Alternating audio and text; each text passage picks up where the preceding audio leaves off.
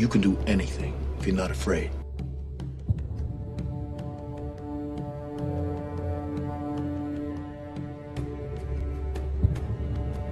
How do you kill a man without fear? By putting the fear in him. Ah, like that.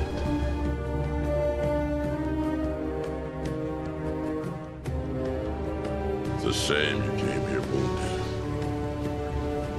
Loved to fight you in your prime.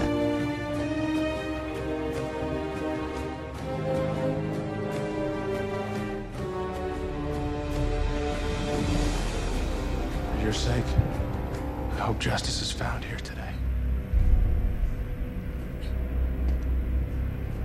Before justice finds you.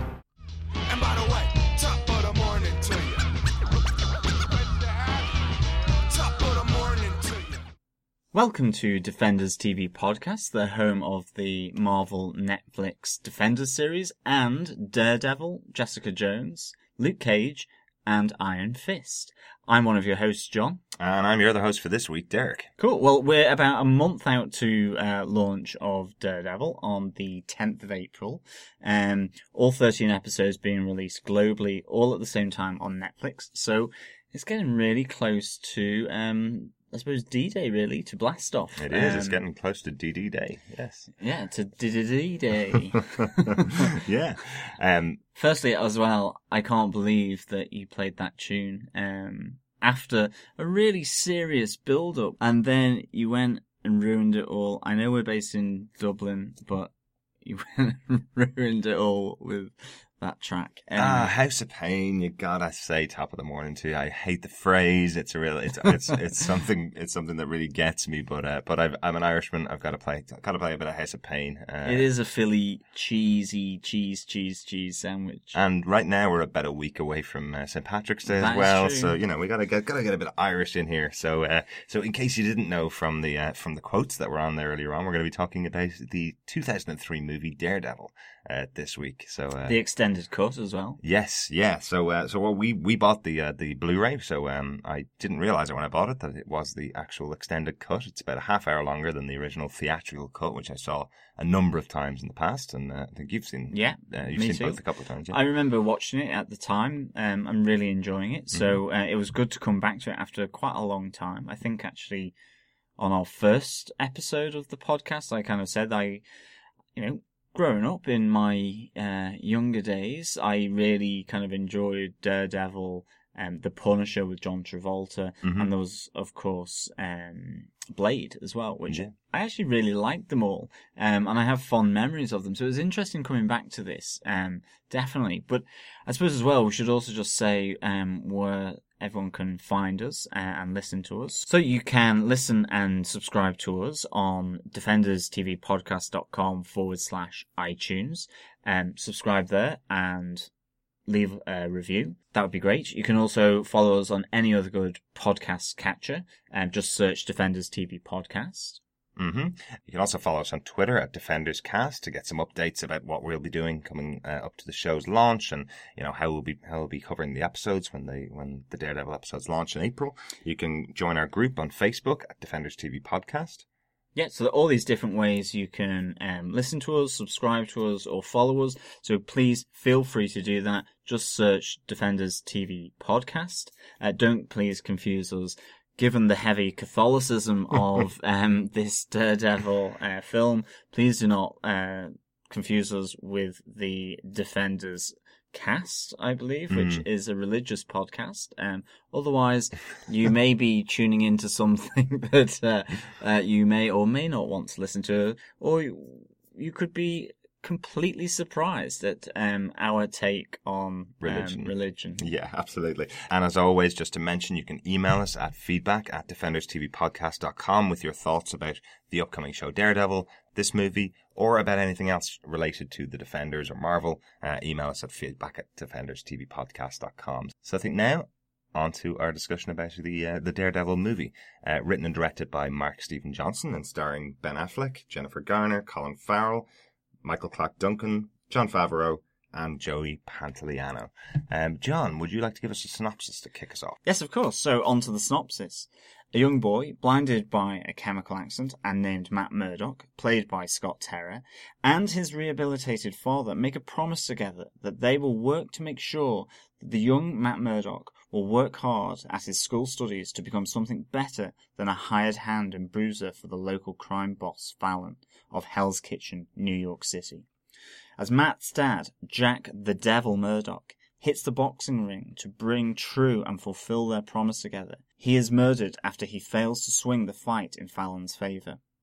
Young Matt Murdock witnesses his father's murder at the hands, or should I say left hook and clenched fist, of a young but ambitious kingpin who leaves his signature red rose at the scene of the crime, yet whose identity at this stage is unknown. In his quest for justice of his dad's death, the now older Matt Murdock, played by Ben Affleck, uh, by day works the courts for pro bono work with his legal partner Foggy Nelson, played by Jon Favreau, and by night is the masked Diavolo, or vigilante known as Daredevil. Matt and Foggy's legal case and defense around the murder of a girl called L- Liza Tanzia, coupled with the investigation of a major crime boss in New York City by the journalist Ben Urich, played by Joey Pantoliano, uh, lead to the reveal that the kingpin is the CEO, Wilson Fisk, played by Michael Clarke Duncan, of the business Fisk Corp. In his attempt to bring the now established Kingpin to justice, Matt's closest friends and loved ones, including his new love interest, Elektra Natchos, played by Jennifer Garner, uh, are brought into real grave danger from the hired assassin Bullseye, by, played by Colin Farrell, who just knows how to hit his target. As events unfold, Matt is driven by the anger of Elektra's murder uh, at the hands of Bullseye, hired by the Kingpin, and the knowledge that Wilson Fisk killed his father, leading to Daredevil facing off against both protagonists, Bullseye and the Kingpin. As the climax of the story takes place, Bullseye is brought to justice in the sight of God, and the Kingpin's empire is brought crashing down, bringing to a close the brutal death of his father for Daredevil, and more importantly, for Matt Murdock. Quite a complex film with, uh, with you know, considering we've been watching the extended cut, there's a lot of extra elements in there from the original theatrical cut that I would have seen on day one when it was released. I think it was uh, February 14th, 2003 when it came out in the US. So couple of months after that, probably when, when I saw it uh, originally. But um, but yeah, quite a complex old old plot, isn't it? There's definitely a lot of elements in this. Um, firstly, it, there's an origin tale and Mhm. backstory played out in this. There is a love story played out in this. There is, in a sense, a courtroom investigation Mm-hmm. in a, in a sense um, played out as well. And there is the following of Daredevil becoming Daredevil and investigating his father, um, and all the whole Kingpin, Wilson Fisk, and, and Bullseye story arc. There's a huge number of strands to to this story, definitely. And I suppose one of the things we might be coming back to is whether they necessarily um, all mesh together in such a neat way. Yeah. But certainly, there's a lot to fit into the two hours, 15, 20 minutes running time, even in this extended cut. The extended cut adds about 30 minutes onto the theatrical release of Daredevil, so this is really um, very complex and you know, it just shows you how difficult it is to fit all these elements into the original theatrical release that was quite heavily criticized at the time. Mhm. Um, and it should be sort of made up front here now that the extended cut was um, more positively received when it was released um, on, on, I think, DVD at the time, That's but right. also now on Blu ray. That's right. Now, as I said earlier on, the, the Blu-ray version is just the uh, the extended cut, the director's cut, I guess it's called. Um, you can't actually get the other uh, version of it on uh, on Blu-ray, as far as I'm aware. So, so to kind of get it into the way we're going to cover this uh, this particular movie, this as I said, it's quite a complex piece. So, what we're going to go through is a top five of the things we thought about the film. So, John, do you want to start off with with a number one, the first the first thing that pops into your head for this movie? I think for me, one of the big positives um, of this was the performance of Michael Clarke Duncan as Wilson Fisk as the Kingpin. Mm-hmm. Um, I just loved his portrayal. I mean, I think one of the things we have to kind of maybe just put up front there is that the casting of Michael Clarke Duncan um, by Mark Steven Johnson, who directed and wrote the uh, the film, um, Wilson Fisk isn't traditionally a, a black person, for Mhm. example. Um, he's bald and white. So this was a departure from, say, the, the comic books as we we would have, have known them. Mhm. But in the portrayal of Wilson Fisk, Michael Clarke Duncan just delivers a performance that is, I think, fantastic. Um, it is both dominating of his presence on the camera and domineering of, um, as his character should be, I think, um, of um, his environment within the camera, within the scene. Um, he has this psychotically and calm demeanor and this sort of intimidating but gleeful kind of uh, mood towards uh, violence. Um, and I just enjoyed all the scenes that he was in in this film um, Mhm. and his malevolence um, at, at what he did. I just thought, um, you know, is this really the same person that played, you know, the gentle giant from the Green Mile? Yeah. Um, it's such a great piece of acting, and when you compare it to the Green Mile, such a, a change. It, I mean, in that sense, it's it's so sad that he's passed away now, and he's no longer um, around to deliver these kind of performances. Because in in this, and along with the Green Mile, there's two performances that are of his that I really, really um, enjoy. I think some of the scenes that I particularly liked he kills his two bodyguards very early on for no apparent reason. It's just that psychotic tendency that he has. And it, it's this sort of sugar coated, um, smart, crisp, um, sophisticated businessman of, uh, Fisk Corp. Yeah. Uh, who's, who has a, you know, a glass cane, who has a, a crisp suit, who smokes a cigar, enjoys the finer things in, in life, you know, holds things like the black and white ball that we see in, in the film, you know, where all the high and mighty society, uh, society members are, are all there from, from Hell's Kitchen and from New York City. Mhm. Um, that, um, you know, all of that, yet underneath is this guy who was brought up in the Bronx, and he references this a few times. Um, in particular, that final scene um, and showdown with Daredevil at the the penthouse and top floor of Fisk Corp, where he kind of says to his his PA, um, Wesley Owen Welch, who's played by Leland Orser, um, you know, you don't need to send the guards here. Um, I'm from the Bronx, you know, and prepares himself essentially for battle with his adversary in in the form of of Daredevil.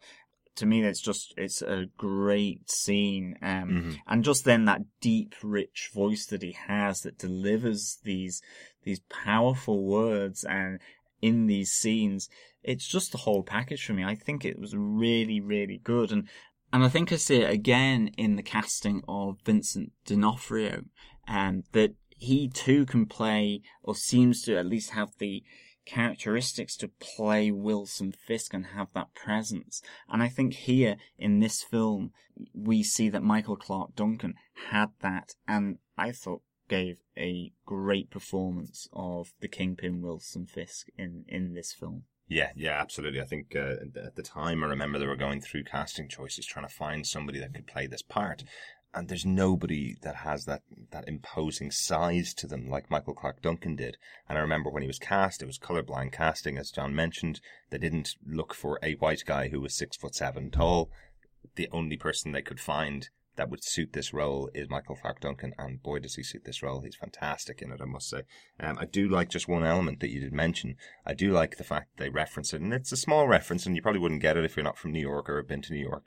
It's a small reference that Kingpin is a character that was born born and raised in the Bronx, not in Clinton, which is which was Hell's Kitchen. He's coming in from outside of town to take over Hell's Kitchen, away from the defender that is uh, that is Matt Murdock.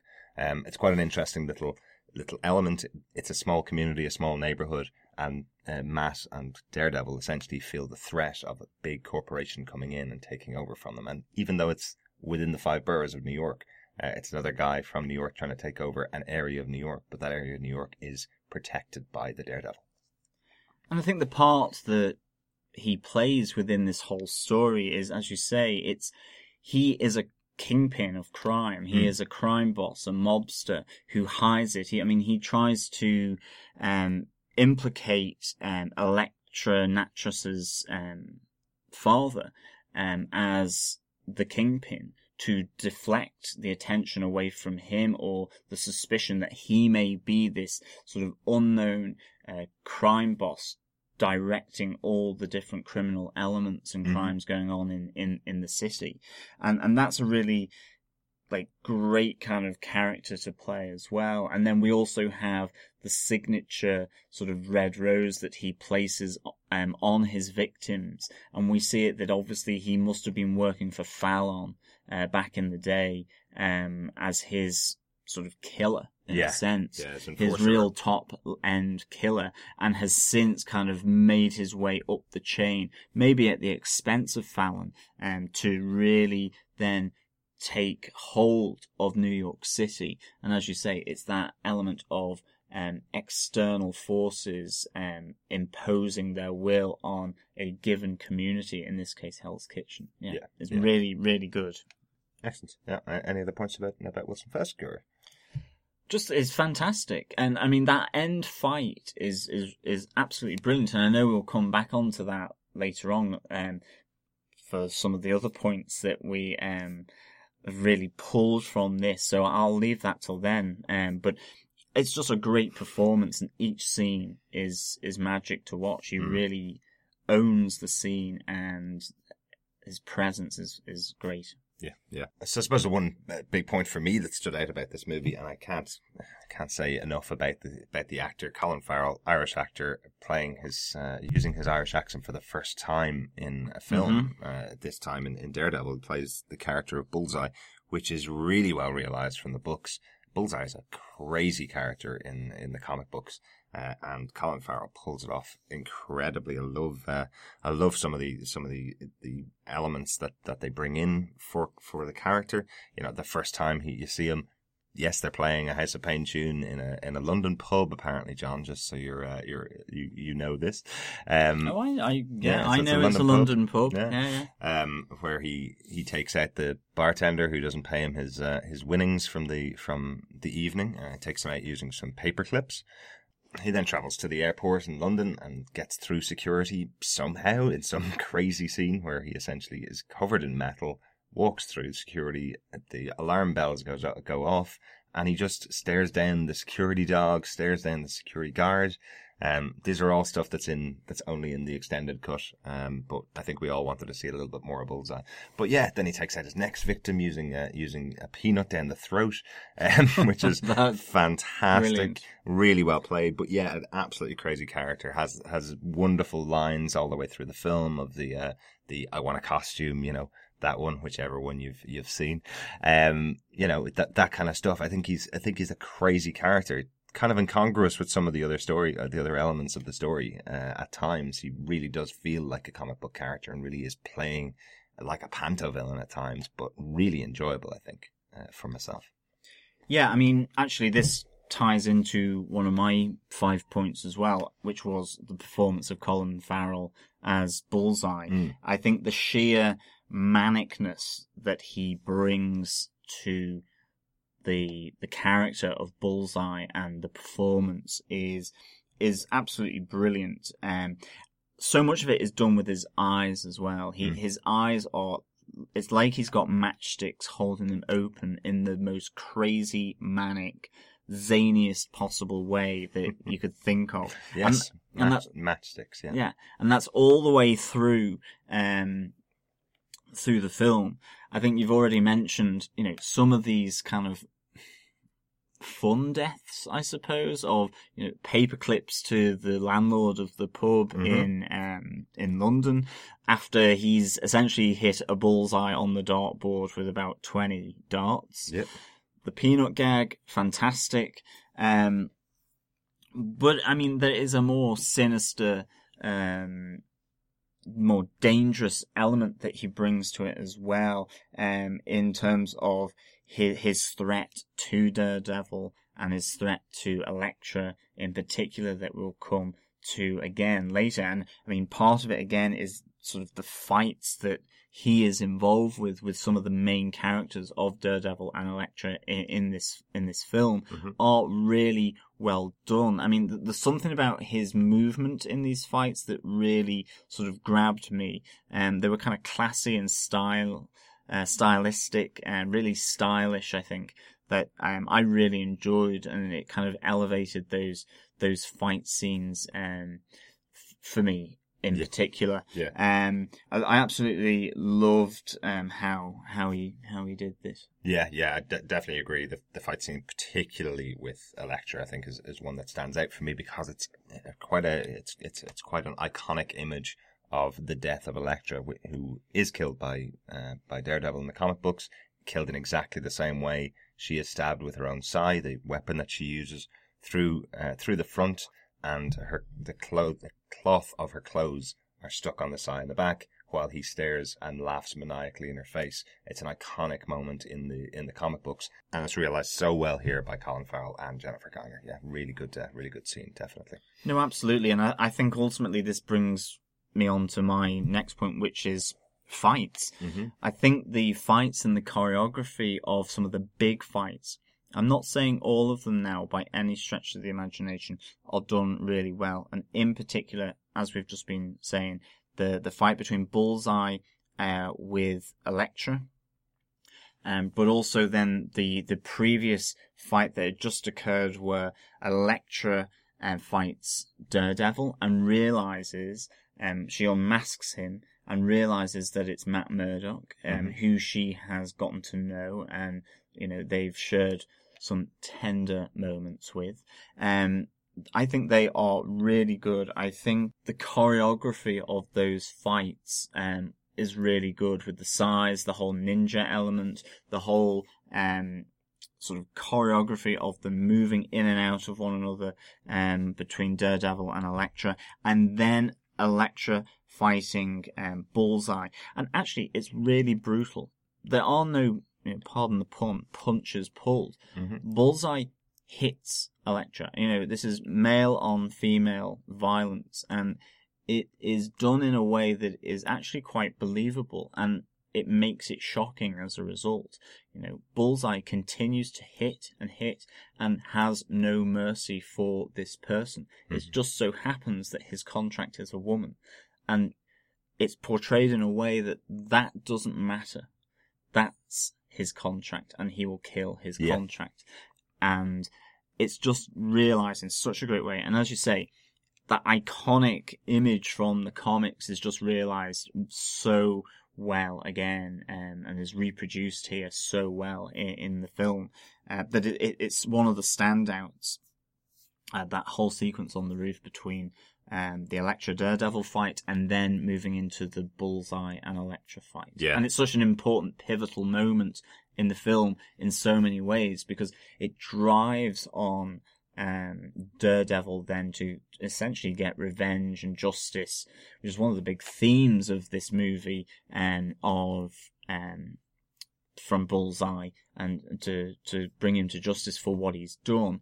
But it is also the realization where um, Elektra, who has been blaming Daredevil for the death of her father, Nicholas Nachos, um, tasty. Um, It's nachos, isn't it? I know, but I just can't stop saying nachos. I get very hungry speaking about um, these two characters. Yeah. Um, I kind of feel like a dip and um, some cheesy nachos. Uh, but yeah, and They are che- quite cheesy sometimes, I must say. they are quite cheesy. The nachos is uh, sometimes definitely, but you know it's a pivotal moment because she's been blaming Daredevil for uh, the death of her father, Nicholas Nachos, and um, and now she realizes that the person she's been blaming is actually the person who she is and has been falling in love with, uh, Matt Murdock, and she realizes her mistake as he sort of explains what happened Yeah. um, and then is killed by the person who had also killed her father. There's a real big pivotal uh, moment there on top of the roof in uh, in New York, and it's all surrounding a fight scene. I'll also say one of the other fight scenes that really stood out for me is you, you kind of mentioned it earlier on, but the fight scene between Kingpin and uh, and Daredevil at the end is just fantastic. I love that scene. Yep, it's also one of the fights that I have down here uh, for this point is the final scene and the final fight is just so good. The the physicality of the Kingpin as he sort of attacks Daredevil. Um, you know, this idea that he's just told his PA um, to to move away and go away and not to call the gods because he wants to handle this because he's from the Bronx. You know, he's a bruiser himself. He knows how to handle himself. And he kind of strips to his vest and, and his suit pants. And that then coupled with this sort of love of violence where he almost laments the fact that Daredevil is injured Yeah, because he actually wants to fight Daredevil whilst in his prime. Yeah. It's almost this gazelle and lion sort of relationship or, you know, predator and predated kind of relationship. And he's just the predator. He's this top level predator. Um, and that fight is excellent. Um, again, Yeah, yeah, it kind of shocked me when I was looking at some of the extras on the Blu-ray. It really shocked me that that scene was significantly extended from the DVD. So essentially, when I saw it in the cinema 15 years ago, I guess at this stage, or 12 years ago at this stage, um, that scene wasn't as long and wasn't as brutal as what we saw in the uh, as what we saw in the cinema at the time, what we saw on Blu-ray. Um, and that's really unfortunate because I think the scene really needed to be there. I think it's really important to have your main character fighting against your main villain uh, in a big all-out brawl like this one was at the end, you know. And I think what stands out for it is he does get beaten by Daredevil. Bit of a cheeky move with uh, kicking him in the in the back of the legs and breaking his breaking his legs and putting him to the floor. floor. you felt for him. You certainly Mm. did. But I love that the scene ends with with Daredevil saying he has the option to kill him and he's just going to leave him alive and send him off to Rikers Island. He's going to send him off to uh, to um, many years in prison. And when he comes out, out, Daredevil will be waiting for him. You know that that whole scene is really functional, really important for the film. And to hear that originally when it was released in, in the theaters, it wasn't it wasn't that uh, powerful. I suppose was uh, was an unfortunate thing for myself. Oh, hugely, and I, I think ultimately it is one of the issues of the film that, you know, there are so many great things from the extended cut that weren't in place within the theatrical release, and that's what sort of ultimately ends up with Daredevil, the the regular length, the theatrical release. You know, having you know fifty two percent um or Mm-hmm. 5.2 on IMDb, 52% on Rotten Tomatoes, Metacritic, and so on. It's like, it's really tough because it missed things like the, the, the passion and the brutality and the power of this final fight scene, which is great. Now, I have to say, not all the fights are great. I guess that's on to my second point, really, which is the wire work in the film. Um, it's just atrocious at times. Um, this movie came out about a year after the the Japanese film uh, Hero, which was um, uh, which was an absolute towering success and hugely showed how you use wire work well in a film. It was beautifully shot. The the, the choreography was fantastic this film seems like you know they put people on wires, threw them in the air, and said go do a go do a move. Um, particularly what stands out for me is the early uh, the early scene with young Matt Murdock, um, where he's fighting the bullies finally after he's gone blind and he's learned uh, he's he's learned how to do some fight moves.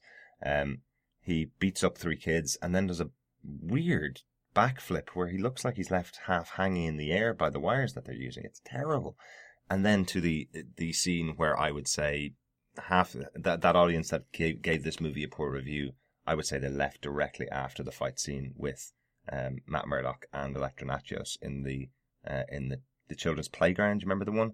Um, I certainly do. which which I would say that would that would probably if I didn't have any affection for the Daredevil character like I do, I probably would have left the cinema for that. It is awfully put together, really badly staged. I almost went blind at that. I Um, kind of wish I had. it really was just slightly unnecessary. But Yeah. yeah. I think they could have done things a different way. Every one of the fights, I think uh, Mark Steven Johnson says, every one of the fights is shot differently. Every one of the fights is uh, is set apart by uh, the people that are involved. The fighting between Daredevil and Elektra in that scene, or between actually, it's just between uh, Matt Murdock and Elektra Natchios, not the two superhero versions of their characters, I suppose.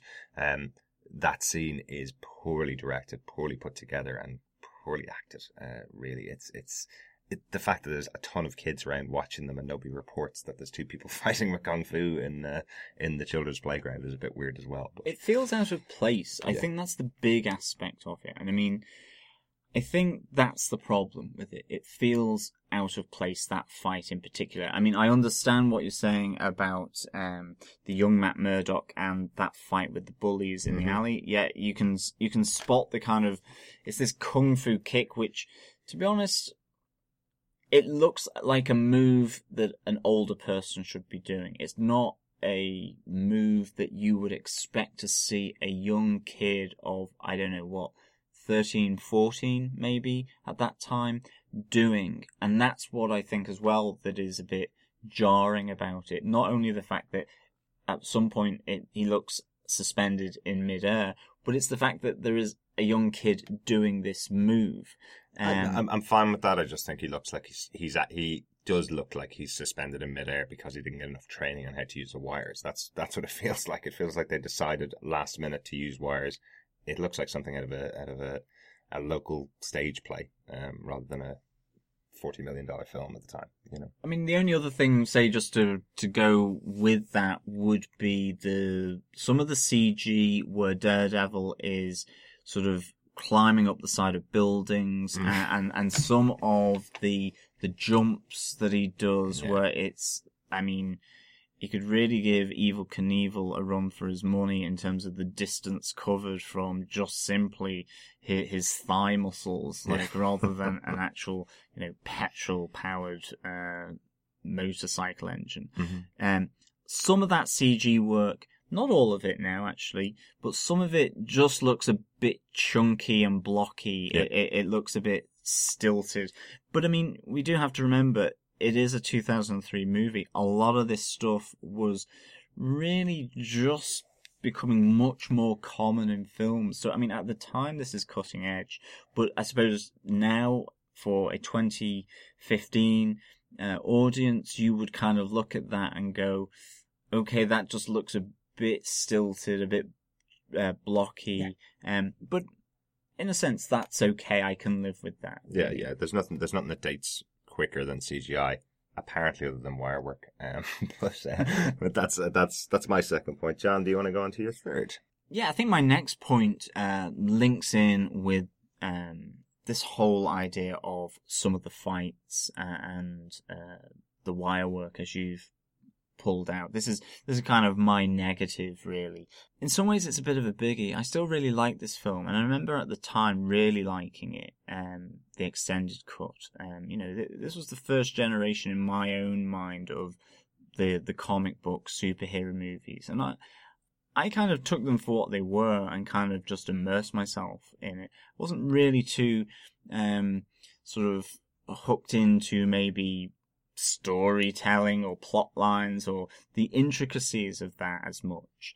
But I think looking back on it now, you know, and I don't think it's necessarily the fault of the extended cut or even the editor or writer or whatever. I think, you know, this film did have a fairly uh, tumultuous kind of tortured kind of uh, process around it from what I can see. You know, Mm. firstly, there was a director's cut and it seemed to come out um, in a way as a, a, a response to the theatrical release. It wasn't a director's cut of, well, everyone loved the theatrical re- release and therefore then because you have to cut these things down into a manageable time amount from all the footage that's been shot as a Mm. director, um, then you might get a director's cut release, such as say with Alien or um, with Blade Runner, which obviously, you know, Ridley Scott is well known for releasing director's cuts. Know, the 25 Um, Blade Runner. Yeah, no, exactly.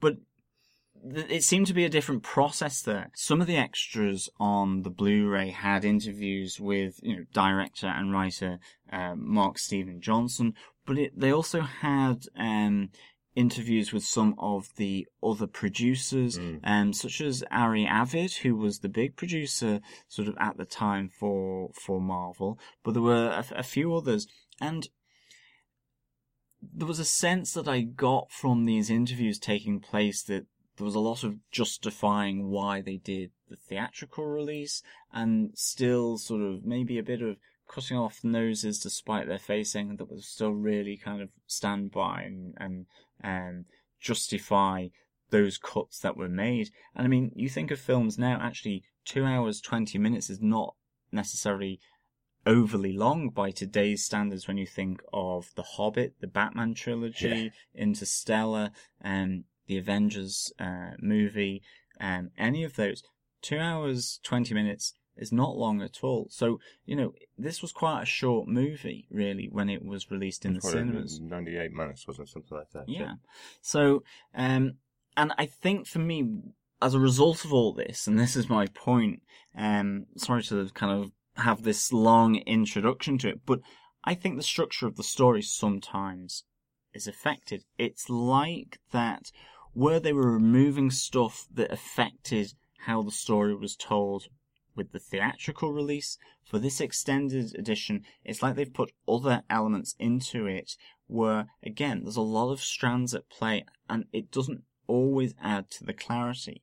And there's, for me, the biggest one, the biggest storyline in the film that seems completely underexposed or underdeveloped is the one surrounding Ben Urich as the journalist and this reveal of um, Wilson Fisk as the kingpin Mhm. and through the legal case that Matt and Foggy Nelson have taken on. I just think that's really underdeveloped. It's there and that's fine, but it's really underdeveloped, I think. And yet at the same time, then there are other aspects that are just slotted in, which I don't have a problem with them, but they add nothing. Um, in particular, the playground fight. Um, and the other one Mm. Like all, it, it, I will say the playground fight is their meet cute. That's the that's the, te- the the term essentially. They they they meet up. They have to do something. They have to show that they're different from everybody else in the universe. They're perfect for each other, and they decided to do a fight in the playground. Right? I, that that's a decision. It was just badly done. but that's um, my point. In regards to the to the element you're really speaking about, which is the Ben Urich thing. You know, Ben Urich is a, is a, very well known comic book character. He worked with in the Daily Bugle with uh, with Spider Man. Yeah. They couldn't call it the Daily Bugle in this, so it's the New York Post, but a very well known kind of character that you know you'd see quite a lot. Um, the use of him in this in this film is is pretty poor, pretty poorly specced out, I suppose. Um, this is the fundamental point of the film. Daredevil finds the kingpin, the master of crime in New York City, and it seems to be just a throwaway line that that tells you it. It's, it's really poorly put together in, in that element. Even in the director's cut, which has about ten minutes extra of the storyline than the original cut had, I don't know how you, how you'd even work out in the original cut how the leap from Wilson Fisk being just some business guy that he met to being the kingpin. I don't know how you'd even work that out from the original cut. But that's what I mean. I, th- I think the pacing of it is really kind of odd because, you know, you have this backstory of the young Matt Murdock, which is like 20, 25 minutes long. You have the love story where they meet up and the killing of Elektra's father by the Kingpin and, and that element to it. And then all of a sudden, um, Wesley Owen Welch, Kingpin's PA, or Wilson Fisk's PA, is caught in a bar as a result of this murder case that has kind of been going on sporadically, says a quick line, which then all of a sudden has all the cops bearing down on Wilson Fisk and Daredevil off to fight. And it's not clear that that's why Daredevil is going to confront Wilson Fisk. Yeah. Um, and I, as I say, then other things are in there which you just think that three minutes of playground fighting on seesaws and merry-go-rounds could have been used to maybe flesh that out more. I don't know. I think they thought that they were trying to do a version of Hero for American audiences. No, or I. I understand that. Or the other two is the non-reference, which I didn't get at all. I, I had to watch the interview with Mark Steven Johnson to understand what that is, and I presume there are bigger Daredevil fans listening to this podcast than us. Um, but I presume most people didn't get that. That's a reference to the fact that it's his it's his mother. I didn't even know it was a nun. I just saw the silhouette of the cross and kind of thought, it was actually the priest from She's the wearing a wimple. It's I didn't see the wimple. okay. Um, and then the other one that I have to say for just pure amusement, I actually quite liked it, which is where all the bags in the room fall down from the ceiling on, Mm. on ropes whilst um, Elektra Natchios is is um, practicing her fighting. and she's slitting all these bags. And I suppose the the the tidy freak in me just thought who's going to hoover up all this stuff? I mean, I know she's a millionaire and there's someone to do it for her.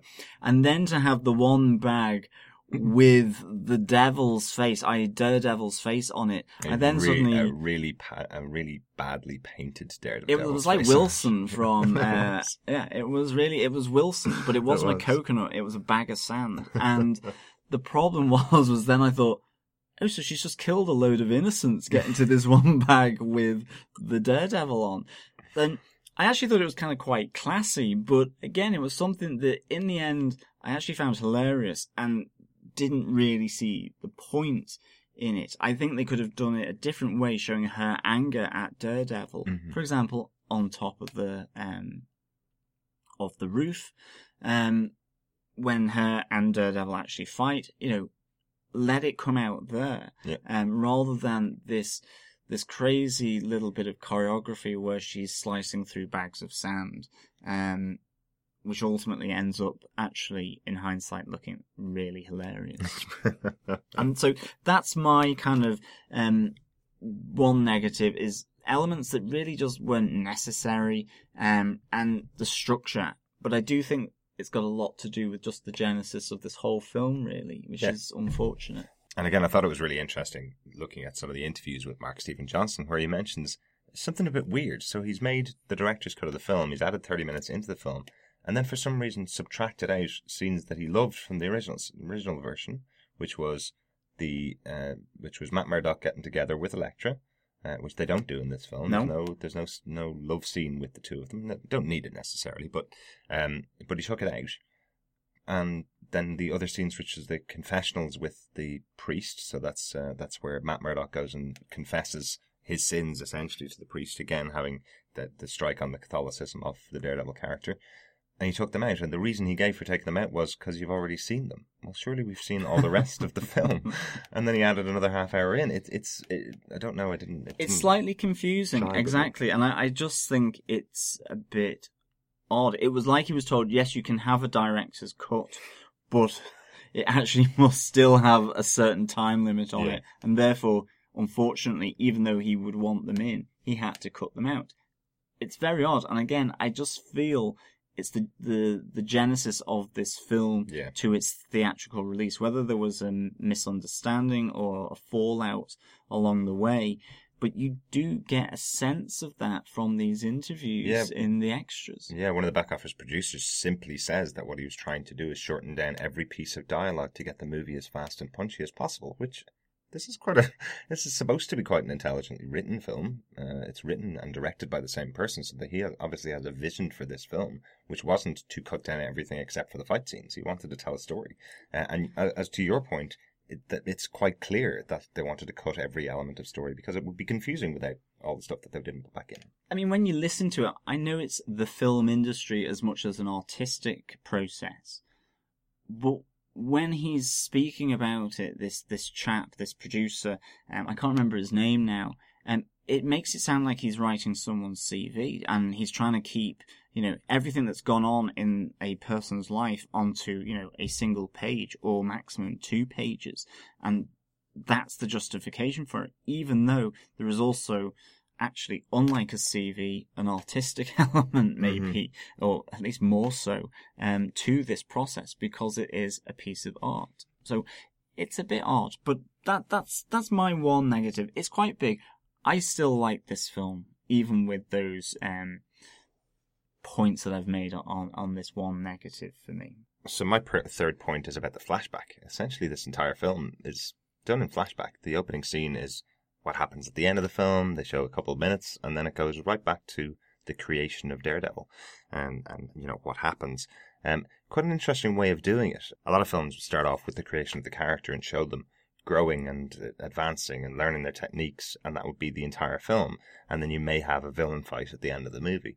Whereas this kind of takes place really uh, when Daredevil is uh, accustomed to to being the protector of Hell's Kitchen, uh, where Matt Murdock is a successful, okay, maybe not monetarily, but he is a successful lawyer in defending the the underprivileged. Um, this is, so this film is quite it's kind of taking it from a different stance. You know, I like I kind of like that idea. I like that they've that they did it this way, uh, kind of negating the need to do an origin story as such, just showing a bit of flashback uh, this time. So that was quite a good idea. Yeah, no, I think it's one. Um, you know, we've just been talking about sort of the story and a lot of different competing pieces, but this is one of the aspects of the story which I thought was quite novel, actually. Um, how it was done, um, and and enjoyed that.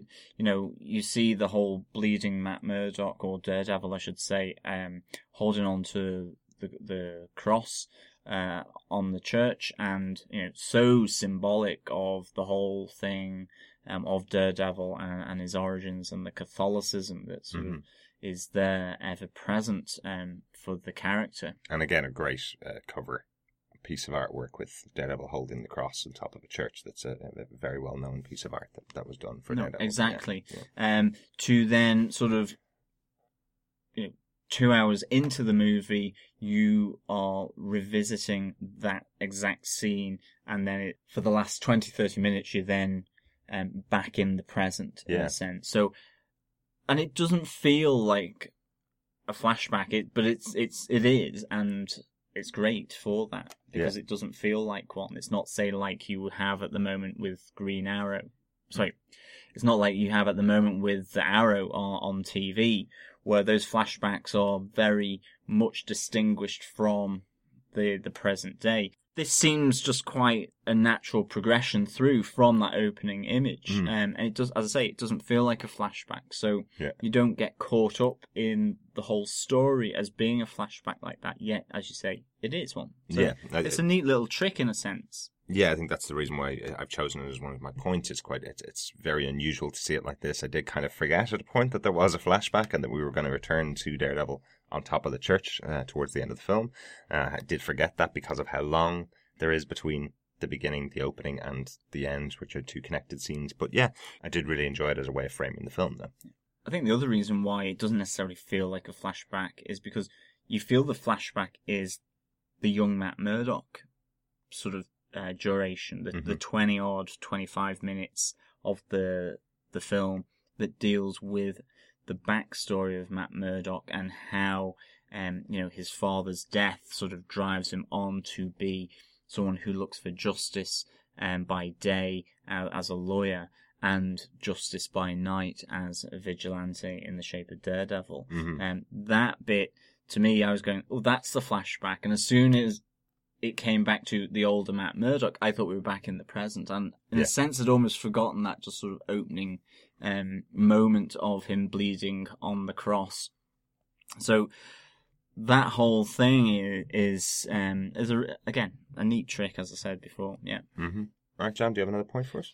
Yeah, I think um, as we said in one of our previous podcasts, the the character, the main character, is blind. Mhm. So how you deal with that heightened sense of hearing, of smell, of touch, of everything, and this whole radar sense that visual helps Daredevil and Matt Murdock visualize his environments is actually really important for anything that deals with Daredevil because if it doesn't look good, if it doesn't feel right for the audience, you can almost sink the entire project.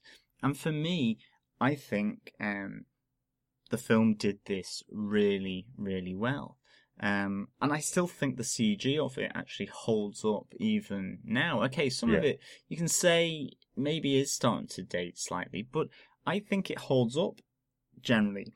And that's this whole radar sense. Um, some really good examples of it um, is where he's um, in a snooker hall, in a billiards hall, um, where the fan is rotating and it's pulsing the air, and he's been able to, to see the outlines of, of the people in, in the billiards hall when he's trying to chase down a, a crook who's gotten off um, scot free Yeah. from a court case. a billiard hall or a pool hall? pool hall, billiards, snooker. Yeah, one of those. Um, you know, you have the subway where Mm. The, the, the, the sound of the screeching of the subway sort of helps resonate um, the sound to allow him to pick up again the the the environment in which he's pursuing again the, the same crook actually in this Mhm. case. Um, there's the rain, which is a brilliant one where he helps helps him visualize Elektra to see her beauty, um, and again how these senses are taken away from him. Like in that scene, she holds up an umbrella and it removes the rain from hitting her face, so her face it disappears. Yeah. Um, from from his sort of radar sense. Yeah. So I like the way this visualization of his environment is, is played around with. It helps him to see his environment, but how it can also be taken away uh, from him as well. Yeah, yeah, absolutely. And there's another scene that I think is fantastic in the flashback where the young Matt Murdock is able to see while being blind, you might say. He's sitting in his in his bed and he can sense everything around him from streets away, from people uh, using their using drills to dig up the roads to, to taxi cabs going by. He can sense all that. He can sense the, the drip in the uh, in um, that's connected to his arm. He can sense that going. Uh, he can sense everything around him, and then suddenly the church bell rings out nullifying all of the other noise and creating silence for Matt because the ringing in his ears has cleared all the other noise in the city. It's another element that speaks to the connection of religion to Matt Murdock, the sanctuary that he gets from the ringing of a bell, which knocks out all the other noise around him. It comes back to, to plague him in the future of, uh, of with with the fight with Bullseye later on, but in this moment, it's one moment of clarity that he needs to realize where he is, uh, to discover all around him and to, to kind of clear out the noise that he's getting from every single uh, every single area around him. Yeah, yeah. Yeah, and the fact that he has to sleep in a, a hyperbaric chamber Mhm. um, filled with water in order to block out all these heightened senses so that he can actually sleep and rest. There's another good little touch, I think, Yeah. um, on that whole aspect of his heightened senses. Speaking of which, there's a great scene just there actually, which you just reminded me of, where uh, where he's getting into the the hyperbaric chamber, uh, and the murder is happening of the in this, the secondary storyline. Essentially, the murder is happening of um, the prostitute. Uh, Yeah, uh, Liza Tausia. Yeah, and he's hearing the noise of her, but they've put her crawling along the floor right beside the hy- hyperbaric chamber to show you that he can't get away from this. He can't escape from it, and it does feel like something out of a horror film. Yeah. Um, yeah, I think that's a it's a really good scene. But thanks for reminding me of that one. I think just one quick aspect as well is just in the opening credits. I really like the touch of the braille from the the lights of, of the skyscrapers. I just thought that was a really good touch, and how they then morphed into sort of the names of the cast uh, and the producers and the writer and director and so on. Yeah. thought that was a really nice touch as well. Again, coming back to the the whole sort of aspect of his blindness as well. Yeah, they definitely took the blindness seriously. They worked with um with a, a, a person who'd gone blind by the time they were eighteen, I believe, um, who taught them some of the tricks that Ben Affleck uses to uh to get through his day. Essentially, he um I think that there's there's a specific uh set of steps he goes through before leaving the apartment, like um separating all of his money out and bending it in different ways so he knows what notes are which, so nobody can rip him off in the city, which I think is interesting. Yeah. And that was taken from the the consultant on the film. Uh, they were they were definitely quite clear that they wanted to to represent the life of a blind person in in a city like New York, and they did it quite well, I think. Definitely, definitely. Yeah, yeah and that was kind of my, one of my other points was the vision of Daredevil is definitely a standout for me um, overall. So my final point really is Ben Affleck. Uh, it's kind of a discussion point, really. Um, I kind of want to know overall what you thought of him. Uh, there's been a lot of criticism over the years about Ben Affleck's performance, um, particularly connected to this film, and I think it's unfair. Um, firstly, I'll, I'll, I'll say, um, the year that this film came out, Ben Affleck did another awful, awful film called Geekly, I believe. Uh, Geekly, Jiggly. don't know how to pronounce it at all. But It was the whole Bennifer phase, wasn't it? Um, uh, Ben Affleck and uh, Jennifer Lopez. That's right. That's right. And they made a film together, um, where which was panned by the critics, but essentially because both of these films came out within about two or three months of each other, um, he was nominated for a Razzie Award for both films as worst actor, and won the Raz- Razzie Award for Worst Actor and for Worst Actor of the Decade, essentially for Geegly and for Daredevil. And I think that's tainted his performance in Daredevil for for all time. Really, I think everybody looks at it and says, "Oh, that's that's the terrible Ben Affleck film." Really, um, I don't think he's that bad in this film. No, I think it's overly harsh that he got that. I think, to be honest, a lot of the criticism probably came from off the film set Uh-huh. um, to do with whatever was going on in tabloids, magazines, and so on about him and his relationship uh, to Jennifer Lopez at the time. To be honest, I am totally in agreement with you here. I like Ben Affleck's portrayal. I think he looks um, the part. I think with the hood uh, and the mask on of Daredevil, I think it works incredibly well. I think he's got the, the right build for it. And I think, you know, coming from northeast coast of the US, obviously Boston, not New York, but he, he understands that urban, you know, big city, um, the different areas and communities in that big city. You know, he was brought up in that, I believe, around Boston, if I'm Mhm. right. I'm not saying I am exactly, but that's what I kind of understand that um, he was. So I think he plays it really well. I have very little problem with um, his portrayal of Daredevil and Matt Murdock Yeah. at all.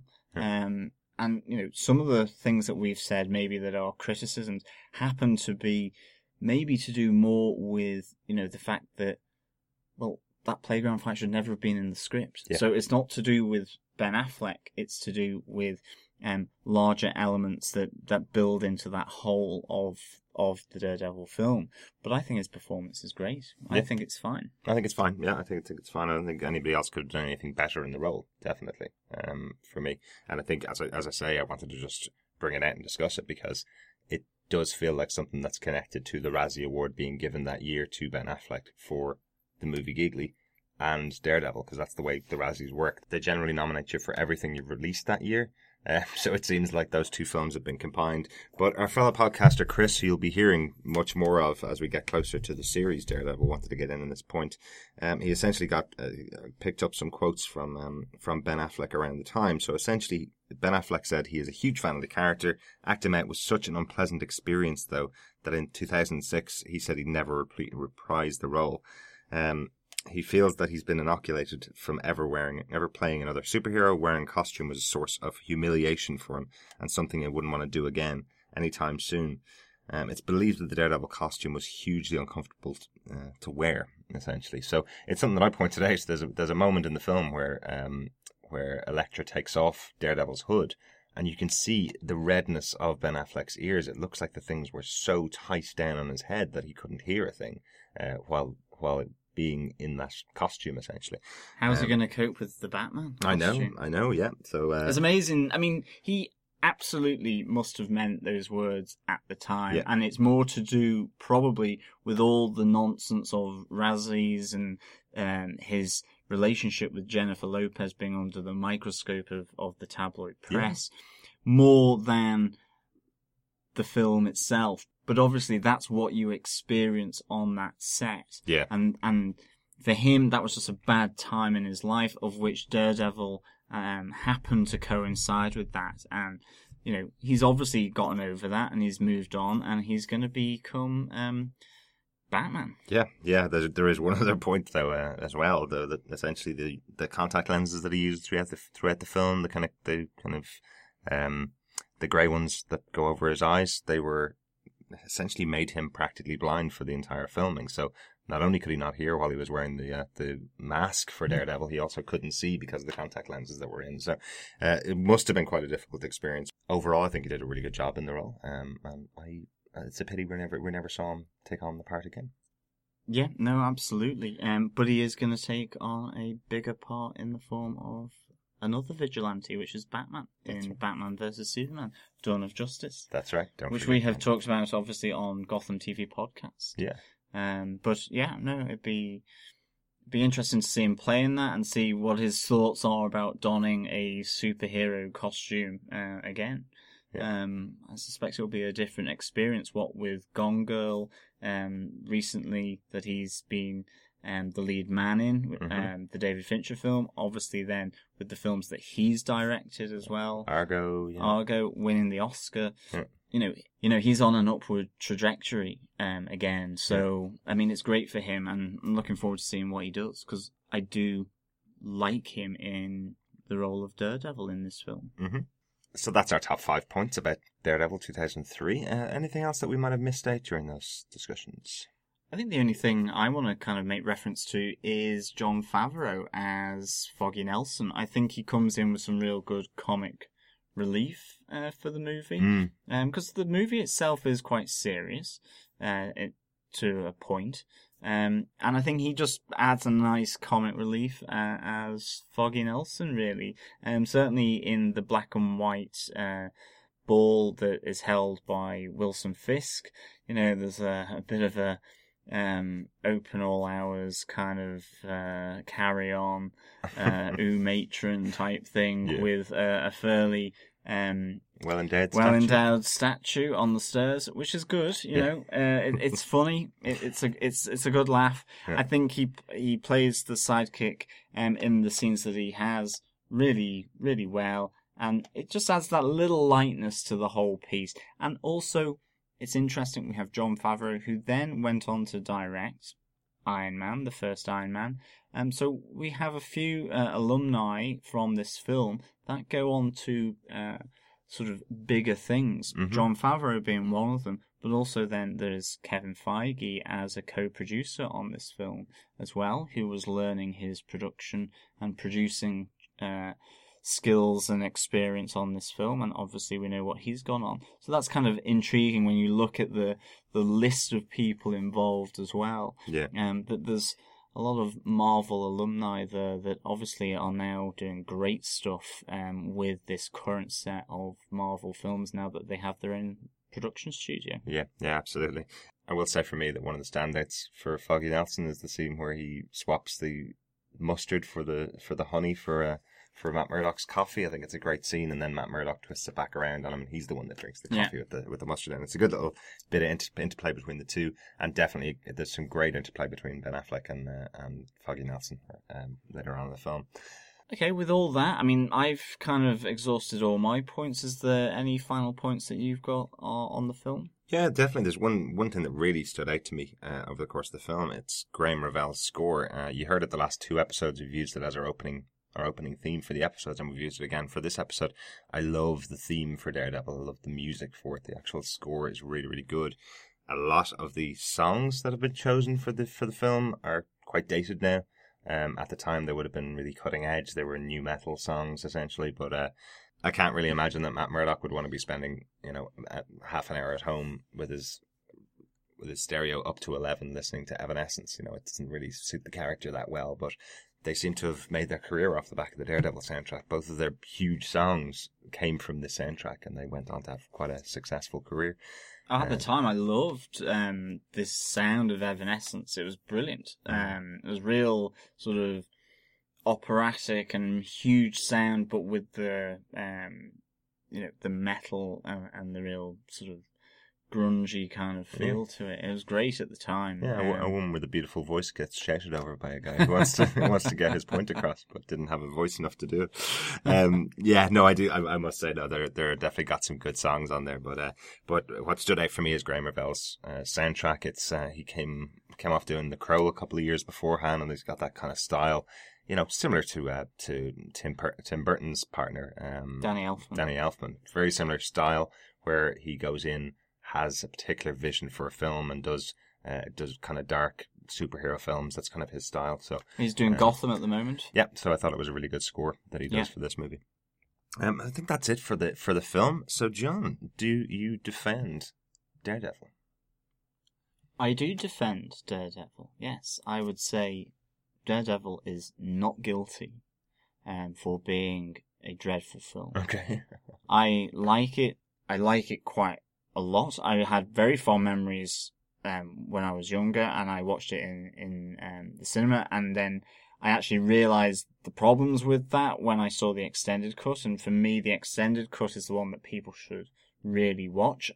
I think as a, a background to just filmmaking, the editing process, the production process, it's really interesting seeing those extras on the d- Blu-ray now. I'm not too sure you would get that anymore. Mm. Uh, it, it's interesting to see it because you do feel a tension there, there between the, the different people on, on the interviews. So that's really good um, in that sense. But I still like it. I think it has some great um, action sequences. I think it's quite um, a poignant and dark storyline through. I think its structure is a bit confusing sometimes, but I think again that comes from this whole um, element to do with the theatrical release and then the extended. But I like the performances. Primarily, I like Ben Affleck as Daredevil, but above all, I think Colin Farrell is really, really good as Bullseye, and I think Michael Clarke Duncan is brilliant and a standout in his performance as the Kingpin. And for me, they are um, parts of the reason why I really like this film, and I will keep going back to it, are the performances of um, the actors in in this uh, film. And for me, Michael Clarke Duncan is the standout um, of the film. Right, right. Uh, I wouldn't defend it as highly as you. Uh, I must admit, um, having watched it, having watched it again, I probably watched it twenty or thirty times over over the last twelve years. Uh, at some point, I've watched it once or twice a year, really. Um, but now watching it again and watching it with a bit more of a critical eye, and you know, taking notes on it and really getting into the detail of the story, it's amazing how much is seems to have been left out and how much seems to be missing from it that could have made it a far better film. Um, I 100% would recommend if you have a choice, go get the Blu-ray, watch the director's cut, not the original cut. I think the original cut is very confusing uh, and certainly doesn't uh, uh, doesn't leave uh, doesn't connect the dots the way the uh, the director's cut does at times. Um, I'm not as highly defending it as, as you are, John, um, but I would say recommend it. Pop out. It's a couple hours of your life. You're not gonna. They're not gonna be wasted. It is. Uh, it is definitely enjoyable to watch. But just to be clear, I'm not defending it up there with the likes of, say, the current Marvel crop. I Mhm. think it's a film of its time. I think the fondness that I had for this movie carried me through watching it again to a, some degree as well. So I do like it. I certainly don't think it's perfect, and I think there are issues of which structure of the story um, is one of maybe its big problems. But as a film, just to simply watch and to get to know the Daredevil story, it's it's it's fine and it's good and, and I like it. And so I don't think all the criticism leveled at it is justified. Mhm. And in that sense, I would say it's not guilty of being a bad film.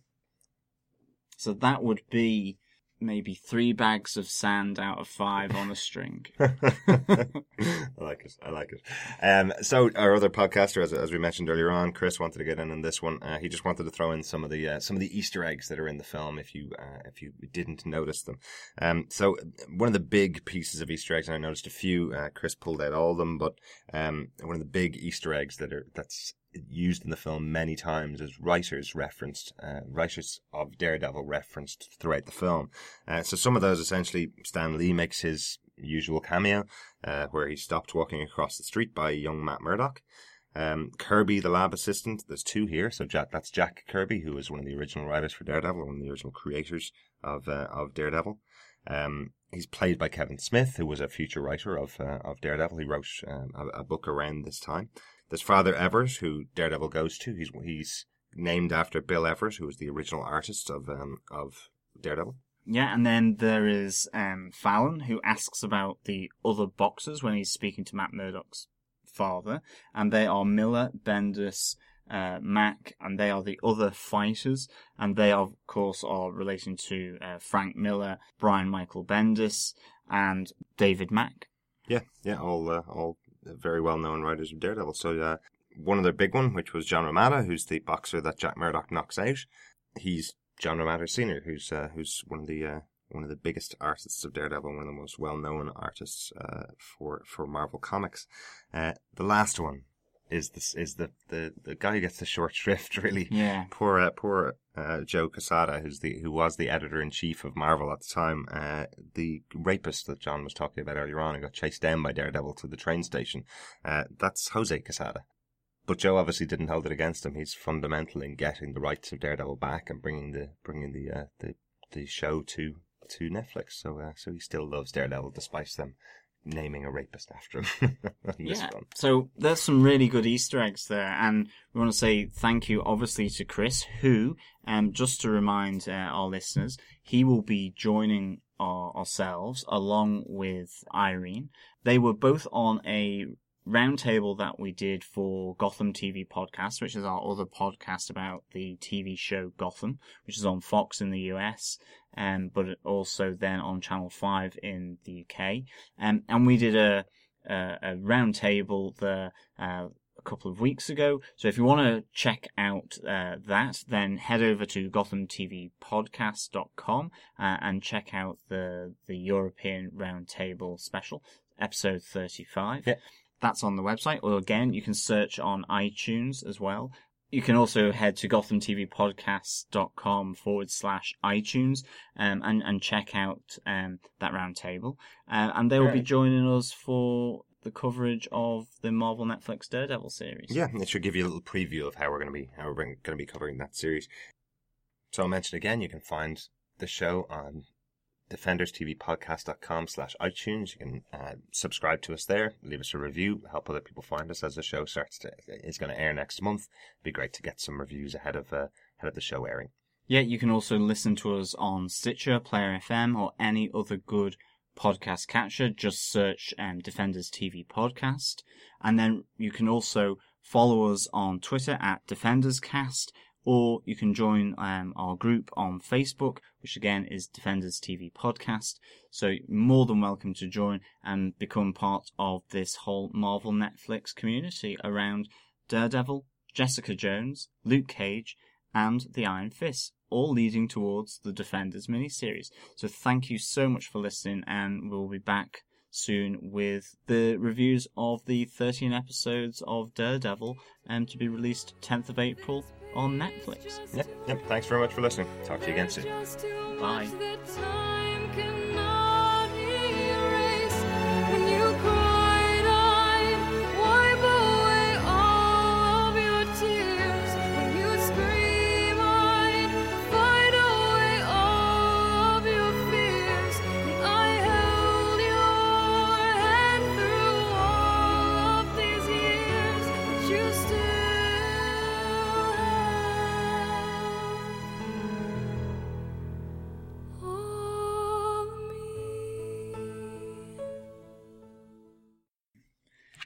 A young boy.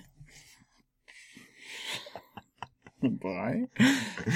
That's the Irish top of the morning to you. Jesus Christ. Um, right, here we go. Top of the morning to you. A young boy, Matt Murdock, uh, played by Scott Terra, uh, blinded by a chemical accident, and his a young boy blinded by his cat by his chemical kit. ah! Um, Jesus Christ. Okay, calm, settle. Top of morning to you. I see it again now, say, with the Daredevil show on Netflix with Vincent D'Onofrio, like with Vincent D'Onofrio, it's enough for you. D'Onofrio, D'Onofrio, Yeah. And I see it again now with Vincent D'Onofrio that I can't say this word. What is it, Vin- Vincent D'Onofrio. D'Onofrio? And I think I see it again now with Vincent D'Onofrio. I can't say it. Oh my god. Mental block. God. Um, and I think I see it again. And I think I see it again with the casting of Vincent D'Onofrio. Uh, it's what D'Onofrio. D'Onofrio. Okay. D'Onofrio. Uh-huh. D'Onofrio. D'Onofrio. Top of the morning to you. Uh, he then goes to the airport in a really kind of silly scene, but uh, in our version of the movie, he goes to the airport and gets through uh, security somehow uh, without getting shot in the head for uh, for fla- flagrantly uh, uh, flaunting, flouting, Flouting. Yeah, for flouting the laws of the airport. Fragrantly flouting. Fragrantly. Flagrantly flouting. Fragrantly. Never getting through this, are we? Yeah. Get on with it. Chop chop. Chop. Top of the morning to you. Mhm. This almost just seems like a a follow through. Um. Um,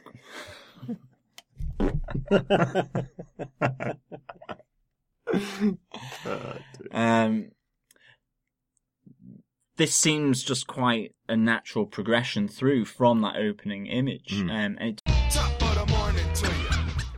I can't really imagine that Matt Murdock would want to be sitting at home, turning his stereo up to 11 and playing Evanescence uh, tracks at, at uh, that kind of volume as a deaf guy.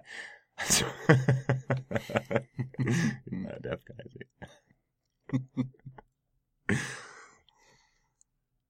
I can't really imagine that Matt Murdock would want to be spending, you know, half an hour at home with his. Top of the morning to you.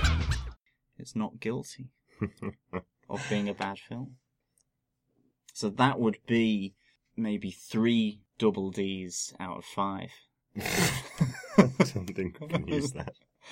I don't think we can use that scoring system somehow. I think it'd be three horns out of five. think we can use that scoring system either.